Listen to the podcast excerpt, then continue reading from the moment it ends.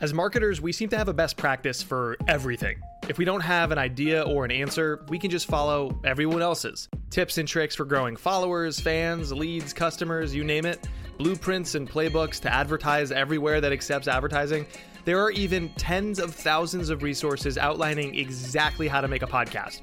So, okay, let's see. Uh, this says to create an outline for the episode first. Okay, so exceptions, season two, episode one, cold open three minutes in runtime. And Let's see, the goal is to intrigue the audience so they'll continue to listen, write a brief narrated piece about something they care about, and then leave something open ended for later. Okay. The, the point is that endless lists exist, and just as many ultimate guides, all of which means we can stop learning and start checking boxes, right? I mean, that's what ultimate means final. Nothing further. No need to find any new information or keep learning. As marketers, we even have blog post idea generators at our disposal. Have you heard of these things?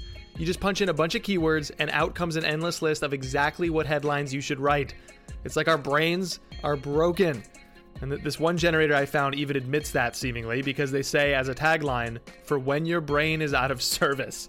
Come on. Look, we can do better by having a plan for the one thing we don't seem to have a plan for spending time wisely. We have a process and a playbook to do all kinds of marketing stuff, but rarely, if ever, do we stop to wonder should we do that stuff?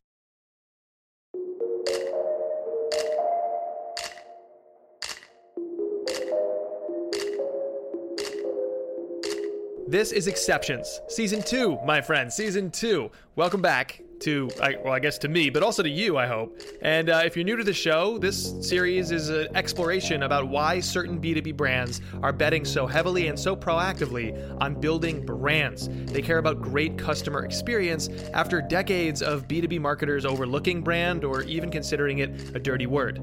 And some things in season two are going to stay the same, but some things will be the opposite of the same.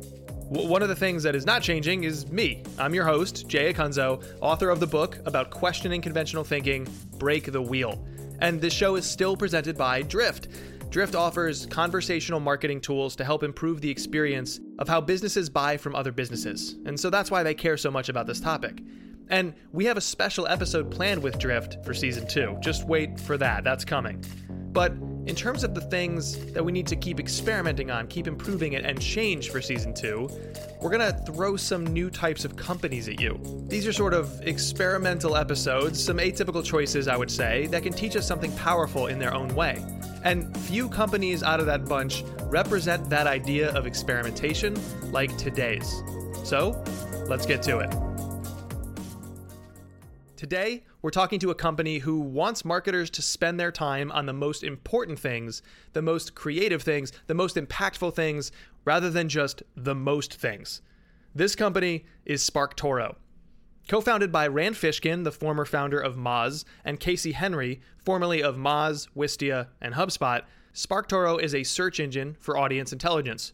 Their mission is to make it easier to discover the websites, blogs, podcasts, social accounts, and publications that reach your audience. Now, audience intelligence is not a buzzy phrase in marketing. You don't hear that phrase a ton, not as much as I think it deserves to be spoken. But after 10 years in content marketing, I can personally tell you audience intelligence is the difference between teams who truly resonate with others and those who just ship commodity stuff, who, who frenetically trend hop and seek hacks and shortcuts. In other words, when you intimately know your audience, you can be proactive instead of reactive. Rand and Casey know that better than almost anybody, and they want to usher in a better era for marketers to achieve that. But before we talk to them, both about that topic and about the rather atypical but refreshing way they're building their company, we first need to start where we always begin on exceptions with the voice of an actual customer.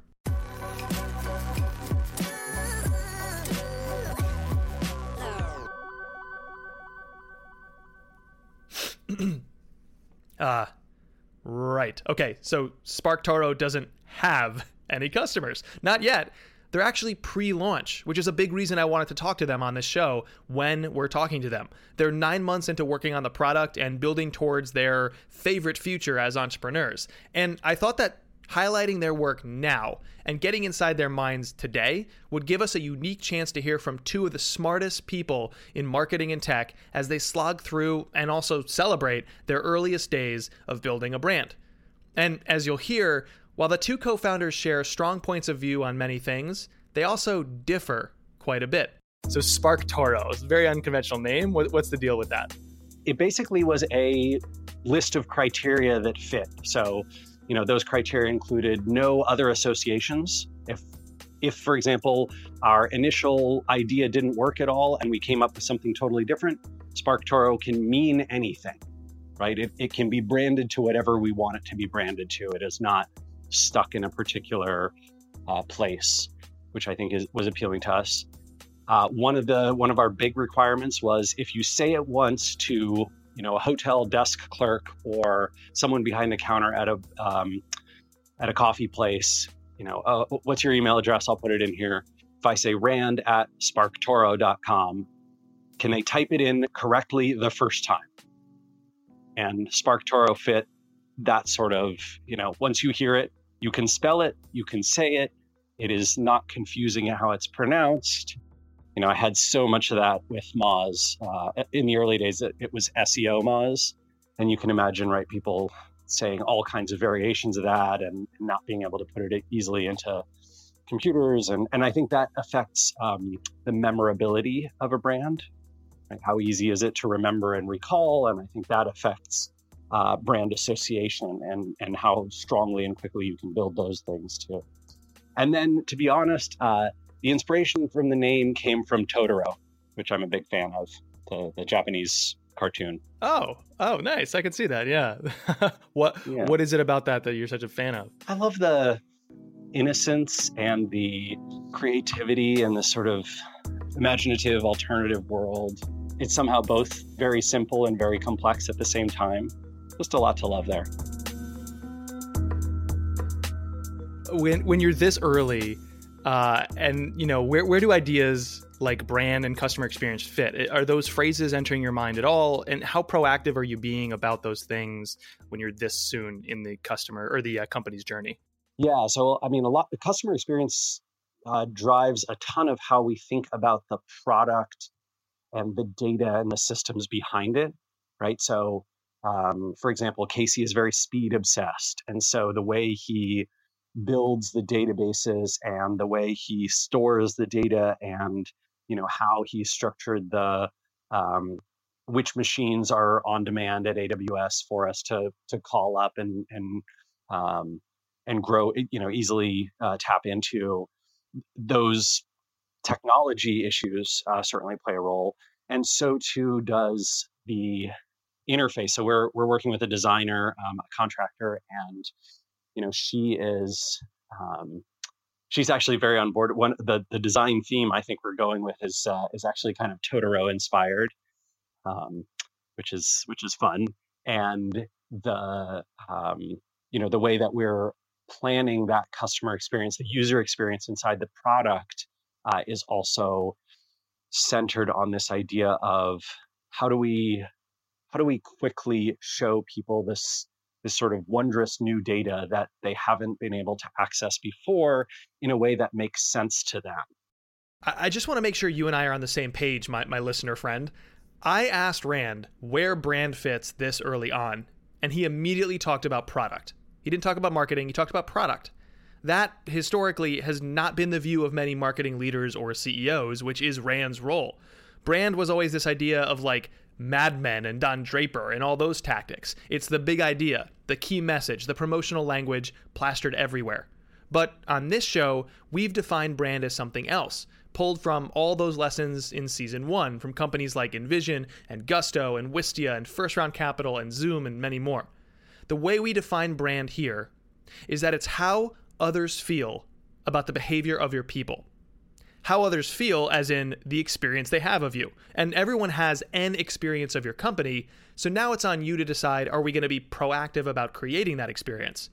And as for that second half, how others feel about your people, why do I say it like that?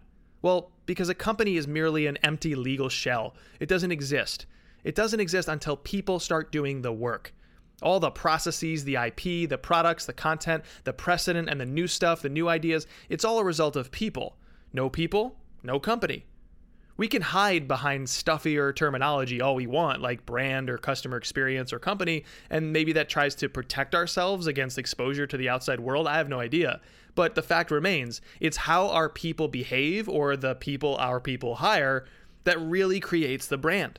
And Rand has a very clear vision for how he wants his company, sorry, his people, to behave. For example, Rand firmly believes in choosing the small, local coffee shop over the giant corporation. And, and that's both a personal preference and also a, I guess, socially driven belief, right? So at the macro level, I believe that it is healthier for economies and human beings and, and the wealth of countries in the world uh, to have many small businesses rather than a few large ones dominating any given space. Um, I don't think the monopoly, you know, sort of end game of late stage capitalism, which which I believe we're, we're sort of experiencing now, and I think many of the world's citizens and the United States' citizens um, are worried about. I don't think that's healthy, and and I think the data would would suggest that it is not healthy. And the type of business Rand wants to build isn't totally aligned with what most of us picture when we picture tech entrepreneurship, especially since it's gone sort of mainstream in a way. So SparkToro, remember, is very early, right? It's just me and Casey working on building essentially a, an alpha prototype, not even a you know not even a beta yet. Um, and the business has been around since I guess technically I started at March of last year, but Casey didn't come aboard until May, and we didn't raise our round until June. So we're six to nine months in, right? I think the biggest decisions were around how we wanted to start and build this business. And those included some strange things. Um, I think, especially for a tech startup, which have these a very grow fast mentality, even if you don't raise venture, I think a lot of tech companies are encouraged to show progress in a venture style way uh, meaning, hey, let's let's hire a team. You know, it might be a small team, but let's hire a team right away. And we opted not to do that. We decided, hey, we want to stay. Um, this is it's a very old school small business approach, but we want to stay just the two of us until we're profitable.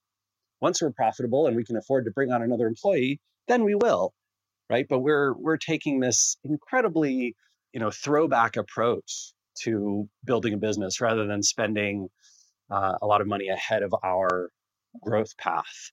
Traditionally, one of the things that you do in tech world is you want your investors and yourselves to be able to get the capital gains tax exemption, right? You know, a lot of the tech world is structured around tech financing world anyway, is structured around being a tax dodge vehicle. I mean, the only reason venture capital is an asset class is because I can't remember it's the 60s or 70s, but you know, basically a bunch of rich people lobbied the government to get this capital gains exception. And so instead of paying ordinary income rates, you get to pay this 15 or 20% uh, on capital gains and save a bunch of money, which is why all these funds put billions of dollars into vehicles to invest in a way such that they get capital gains. And we we thought that's kind of shitty, um, and we weren't particularly excited about it. Like saving 25 or 30% on our taxes is not our driving motivation. Um, and there's a lot of things that you can do in really cool ways if you don't care about that. For example, you can do this thing called profit sharing. So, SparkToro is an LLC. Uh, it is not a C corp or an S corp. As such, uh, we can can distribute our profits to our investors in years where we feel like we can do, you know, healthily do so and don't need to reinvest the um, the money entirely back into growth. And once we, our structure is such that once we repay our investors their initial sum, you know, the 1.3 million that we raised, uh, we get to raise our salaries, and Casey and I also participate in the profit sharing. Um, until then, our salaries are sort of capped at a you know Seattle software engineer average, uh, and we we don't participate in that profit sharing. So there's there's sort of this you know incentive model that we built in for ourselves that also helps our investors be able to trust that we're going to get them their money back and and then participate with them in the in the growth and profitability of the business. SparkToro is aiming to be not a unicorn company, that popular notion of a startup that explodes to a billion dollar plus business, but a zebra company. Yeah. So, um, you know, Jennifer Brandel and, and Mara Zepeda and the the, uh, the other folks behind the Zebras movement, which you can you can find more about on I think it's zebrasunite.com. They have this whole sort of framework of what is a zebra versus unicorn, and and there's a number of I think good and helpful comparisons. But the, the basic concept is that rather than chasing exclusively an um, extract a wealth extraction focused, you know, billion or multi-billion dollar valuation company that is backed by institutional investors who have LPs. Uh, you are instead seeking an independent, uh, more creative, more um, uh, individual and employee and customer focused type of business. Rand was quick to point out that he doesn't believe there's anything inherently wrong with venture capital. He raised 29 million at Moz after all. However, I don't get excited in the morning, you know, going to work and saying, "Man, I am going to make this multi-billion dollar pension fund another 200 million dollars." It's like it's just not an interesting way to spend your life. And and that's what you're doing with with venture, right? You're essentially making extraordinarily rich people and funds richer and richer. And I think that's, uh, you know, that's okay, right? They have money, so they're the ones who can afford to invest in you. But uh, for SparkToro, for example, I think with a you know with a couple of, of, exceptions, most of the angel investors are all all people that I know, that my wife and I know personally and and relatively well, and they're people who come over for dinner. And thankfully, they have enough money to be able to invest. We're we're lucky to have a network like that, but they're not tens or hundreds of millions of dollars uh, of wealth, even uh, never mind billions. And um, I'm excited to you know help them and their portfolios do better. I'm excited to help our employees, which I, we hope to have someday, uh, do better. I'm excited to help our customers. Right? Those those things make me interested. Did you catch what Rand said about employees? He said, "Which we hope to have someday." As of when we spoke in January 2019, there was just one other person working with Rand, his co founder, Casey Henry. And Casey has a much different view on the topic we explore on this series brand.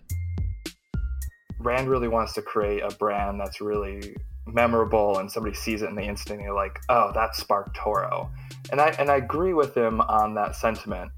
The portion where I struggle with is I ultimately am the one that have to, has to build it. And so we were talking to our designer and you know, Rand's like, oh, we're gonna, you know, we really want to be bold and beautiful and have great interactives and do these things. And I'm on the other end, like, yeah, not not so much on my end. Like, I want, you know, things that are subtle and nice to build, and you know, I don't want to have to create a million things from scratch that ultimately in six months we could throw away because we find that our users don't build it. And so it's kind of one of those moments where our designer was like, okay, you guys are both saying very different things. Like, what direction should we go? And so we, you know, we ultimately had to have a conversation separate from our designer of like, all right, are we are we both thinking the same thing? And we came to that a compromise of where we're going, and she made different iterations where I think we're both happy with what's what's coming our direction. So, but that it's always me on the other end being like, oh man, I gotta I gotta build that crazy thing that he's thinking of. Ooh, I don't know about that. The tension between what Casey cares about and what Rand cares about is healthy. I believe that, and so do these guys. They know how it makes them better. I mean, so Casey is um, very curmudgeonly about a lot of things and, and in a super healthy way, right? Um, meaning that he's not curmudgeonly about, you know, um, I don't like you or people or care about those kinds of things, right? He's curmudgeonly in terms of, hey, are we sure that this is the right thing to be doing? Is this the right next thing to be doing? do we absolutely have to build this? You know, I think it's one of those things where when you're a two person company, it's it's different than a 40 person company or even a 12 person company or even a 10 person company and I I understand a lot of what he's thinking. And so I see it, but at the same time like I'm we're we're only two people and I don't want us to get bogged down into this crazy you know spend six months iterating on something where we might not know how that's ultimately going to be taken taken in the end. So sometimes I see it, but at the other end, it's like, ooh, with two people, that's a real struggle for me to spend large quantities of time doing some of that. I mean, you know, it's it's the little things. Uh, Casey is a very, you know, he's from he's from the Midwest and he's a very like all American meat and potatoes kind of guy. And so, you know, when Geraldine and I go out to eat, we're like, okay, what's the, you know, what's the uh, most interesting place that we can find?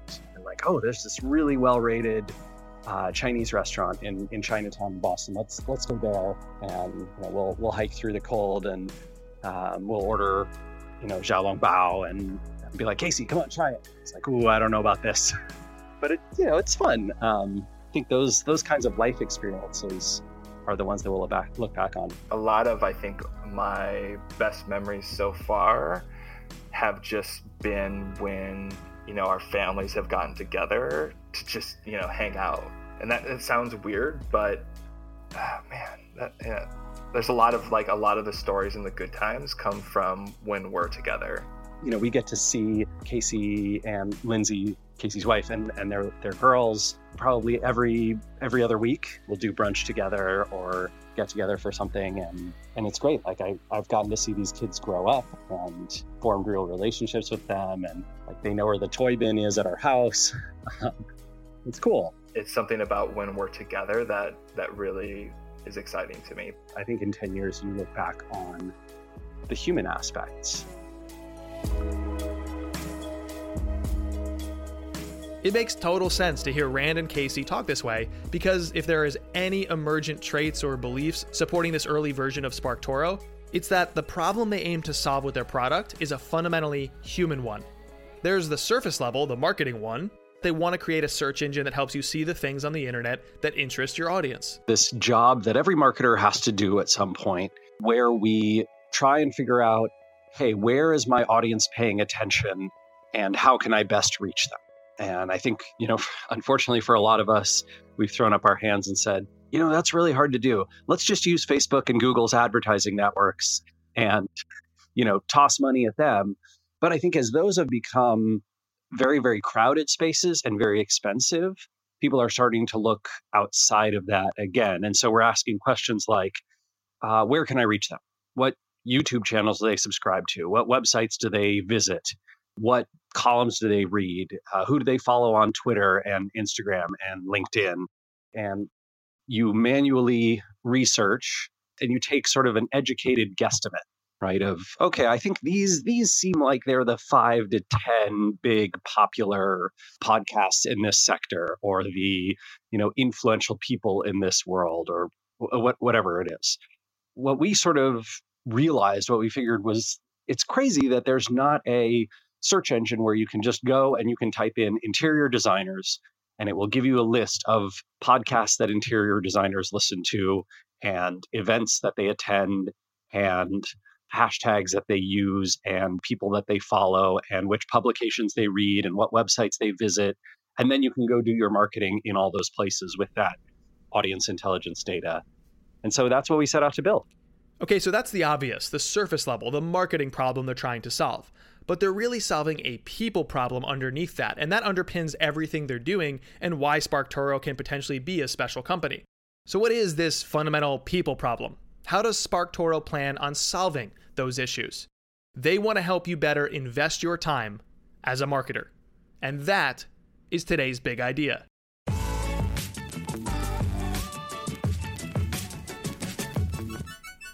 Today's big idea invest your time, don't just spend it. As marketers, we spend a lot of our time on things that don't have the best returns, in other words, aren't the best use of our time. Rand's observation has been that we do a ton of manual research to find sites, podcasts, social media accounts, media outlets, and more, trying to figure out what influences our audience and where they spend time so we can sponsor, collaborate, and connect. Then we dump all of that on a spreadsheet, and it's all based on educated guessing. But all of that research only prepares us for the work. Then we have to execute it. Things don't get much better there either. We tend to choose how we'll execute, i.e., how we'll spend our time, in one of three different ways in marketing today, all of which center on finding the right quote unquote best practice. The first way we make decisions is we prioritize a best practice that carries weight in our minds. This is the conventional wisdom, whatever is most common in a space, a job, at a company, on a channel, you name it. But this can be dangerous. For example, in the newspaper business, there's a common convention to print your newspaper on something called broadsheets, that big piece of paper we associate with newspapers. But in the early 2000s, a British paper, The Independent, decided to shrink their pages and they were criticized by their peers. But what those peers didn't realize was where broadsheets came from. See, in the early 1700s, yeah, the British government imposed a tax on newspapers, and it was based on the number of pages that they printed. So, being very clever people, those publishers just increased the sizes of each page. They could print the same number of words on fewer sheets and avoid the tax. In the 1800s, that tax was repealed, but by then, it didn't matter. Broadsheets had become the conventional approach. So, in the 2000s, when the Independent shrank their pages, they were ridiculed. Everybody knows you have to print your paper on broadsheets. That's the best practice, that's the conventional thinking. But I'd ask you, isn't it kind of ridiculous to cling to a best practice born centuries ago based on regulations that no longer exist? The Harvard Business Review later talked to the publishers of The Independent. Not only did that paper save money after the change, they sold more print editions. So just because we're spending time doing whatever's most common doesn't mean we're investing our time wisely. The second way we spend our time is to prioritize not the best practice that carries weight from the past, but the one that feels newest. We love the latest trend, but that can be a bad investment too. For instance, in 2010, the Google AdWords team released a new feature for their search ads called Site Links. You know those extra headlines below the main one on an ad? Those are site links. Google told advertisers back then that when they tested the feature, they found that ads with site links got an increase of clicks by around 30% on average. So, more clicks means more traffic, and more traffic means more sales on your company's site, so enable the feature. But more sales on your site wasn't a guarantee. However, what was guaranteed is that Google would make a hell of a lot more money on those clicks. I will never forget site links because I was on the Google sales team at the time. Within months, we convinced millions of companies to switch it on. But then, thousands of small businesses started calling us and they were pissed off because while they got a lot more clicks, they rarely converted that traffic into business on their websites. Their websites were a mess. Google was laughing all the way to the bank, and I sat there sick to my stomach. Just because we spend time doing whatever is newest doesn't guarantee we're investing that time wisely. Then there's the final, third way we spend our time as marketers. We're not looking to the past. We're not looking to the future. No, we're making our decisions based on no plan at all. We're just doing stuff, just lots and lots and lots of stuff. We're going to be on Twitter. Great. Well, when should we send out those tweets? The top result on Google says 3 p.m., so now we're going to tweet at 3 p.m. Except now that that's out there, guess what happens? That is no longer the best time to tweet. But we don't have time to fix that because here comes Snapchat. And now our boss is emailing us and they're like, hey, what's our Snapchat strategy? And we have no idea, but we're going to jump all over Snapchat anyway. But then Instagram keeps copying everything Snapchat is doing. So we are also going to be on Instagram at the very same time. Oh, yes, we are. But have you heard? It's the era of video. Yeah, it's the era of video. Are we making enough video, marketing that video, measuring that video? It is the era of video. And also podcasts. You can't forget about podcasts, but podcasts are just a subset of something larger called voice. And voice is eating communications. Did you know that? Yeah. As marketers, we have to get ready for a world dominated by voice. What are we going to do in that world? Hey, Alexa, please punch me in the face. Okay. Ah. Ah. Ah. As marketers, we are so good at spending our time, but rarely, if ever, do we stop to consider whether it's the best possible investment. Invest your time, don't just spend it. Few investments return more often and more lucratively than intimately understanding your audience. The, the problem we're trying to solve is something that can take weeks for a, a team member on a marketing team to do correctly.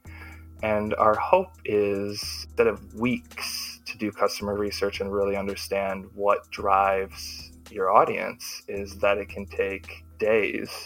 For this first version of our product, we ultimately want to save you days and possibly weeks of effort trying to figure out what your audience is interested in. In a lot of ways, audience intelligence was the the problem space that I was excited to tackle because it is totally open, totally untapped. It's weird to me. if if you know if you and I started a company today and we said, "Hey, we're going to go try and target I don't know, the dental field. How do we reach dentists? Just that problem alone is so overwhelming, so challenging that it stops many companies and startups right in their tracks.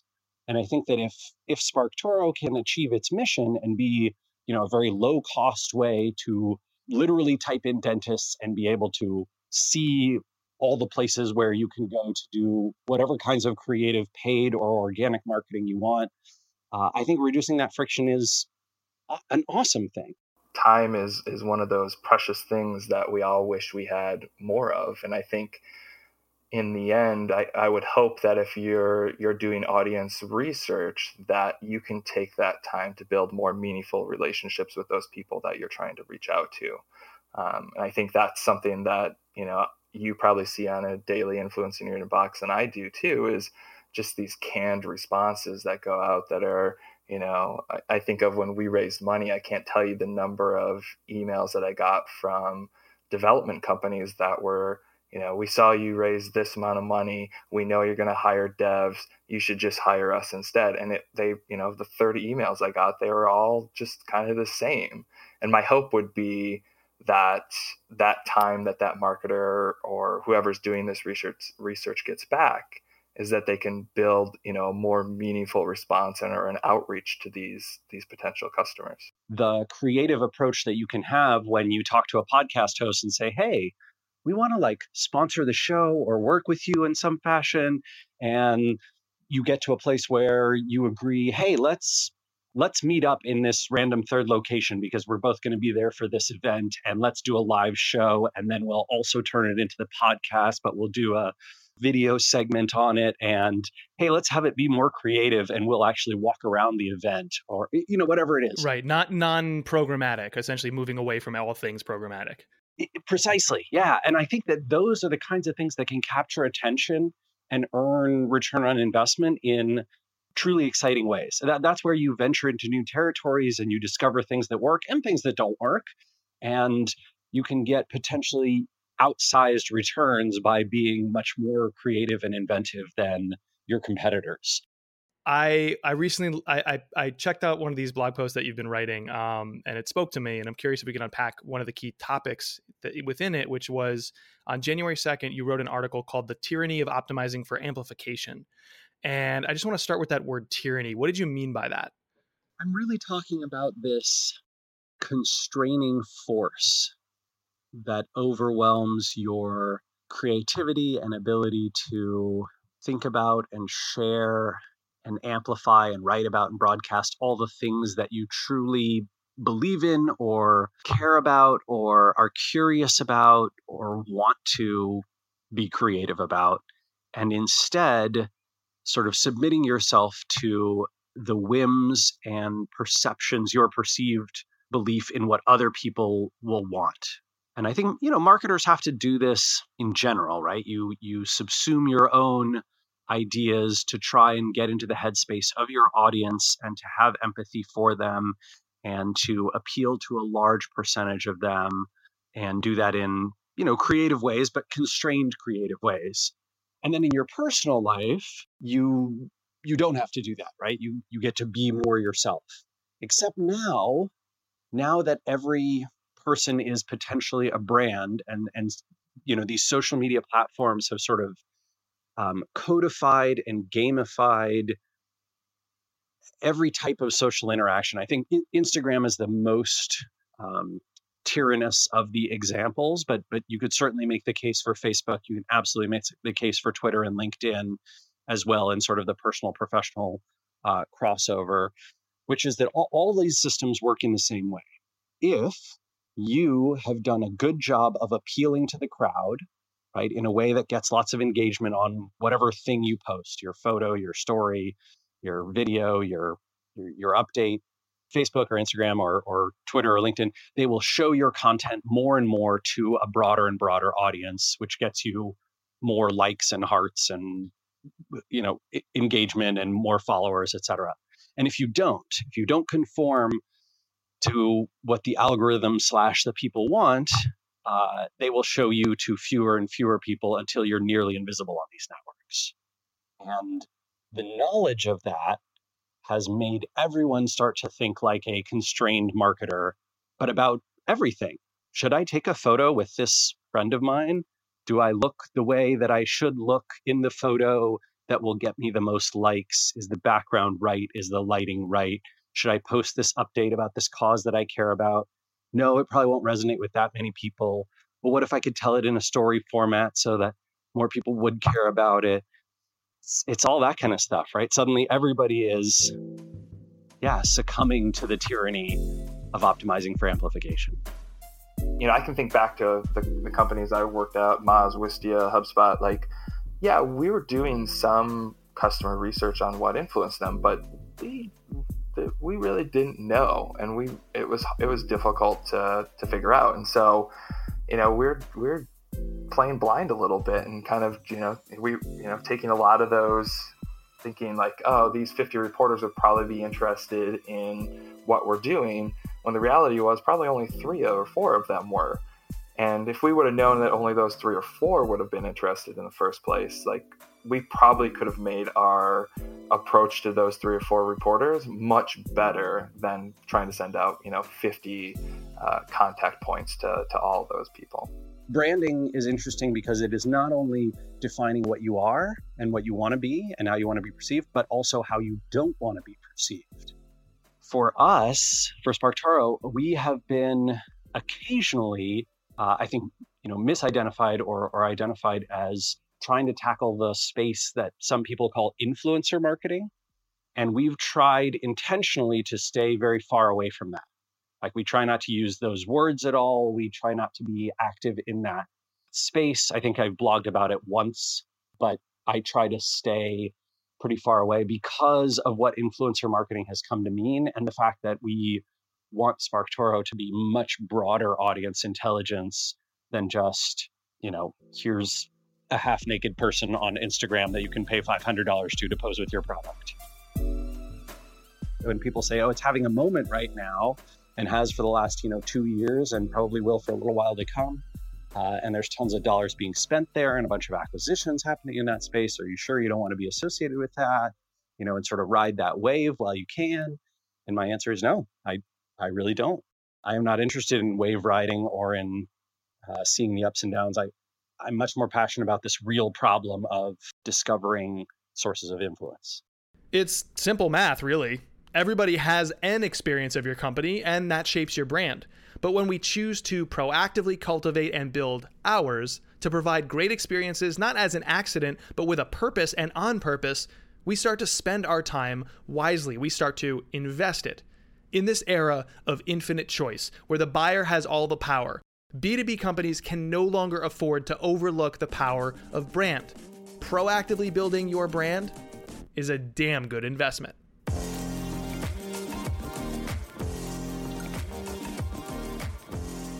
This episode was written, hosted, and produced by me, Jay Acunzo, and this series is a Seeking Wisdom original. That's the name of Drift's original podcast, and it contains all kinds of great knowledge around getting better every day, hosted by Drift CEO David Cancel and their VP of Marketing, Dave Gerhardt. The, the two of them actually just wrote a book, and so between the book and all the interviews and knowledge that they share, be sure to go to your podcast player of choice and search for Seeking Wisdom if you're not there already. Speaking of Drift, the guys there only want to request six star reviews from listeners. Yeah, six stars. And after an entire season one of me having no idea how that actually works, I can finally share with you today that, that, I still have no idea. No idea. You guys, how does somebody leave a six star review? Can we just, I mean, I can't, like, I mean, I tried. Okay, uh, if you like the show, hey, why not give us the most possible stars and maybe say some nice things? I- I'd like that. Also, I understand how that's physically possible, so yeah. Anyways, as always, thank you for listening to Exceptions. I'm Jay Acunzo, author of the book Break the Wheel, and I'll talk to you on the next episode. See ya!